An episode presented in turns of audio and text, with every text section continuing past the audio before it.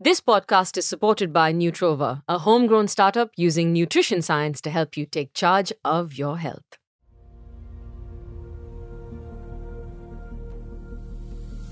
Hello, everybody, and welcome to the Sarah Jane Show.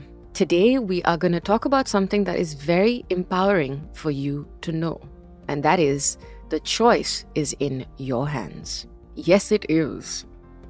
so, a few years ago, I had the opportunity of being a part of a critically acclaimed film called Angry Indian Goddesses. Now, I played the part of Frida, and Frida was a woman who chose to leave her hectic, thankless job as a photographer in the advertising world and move to Goa to pursue photography as art.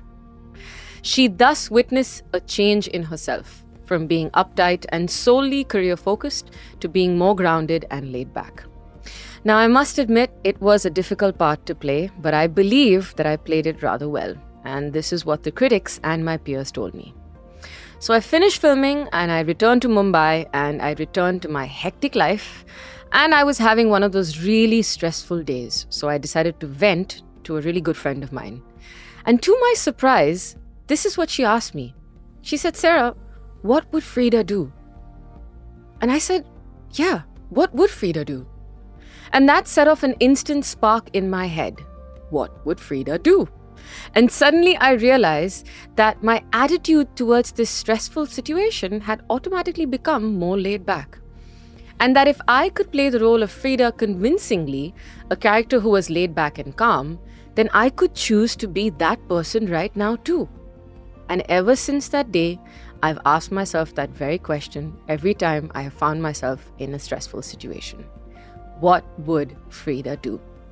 And I have to say, I've always become more present to the fact that I get to choose how I'm going to respond to anything that life may throw at me. This is our fundamental and powerful truth that the choice to and how to react is in our hands. It's always in our hands. Let that sink in for a moment. Doesn't it make you feel powerful like you are in control. And yeah, you really are. You can't control other people's opinion of you, but you can choose how you show up in the world. You can't choose the weather, but you can choose to pack for rain or shine.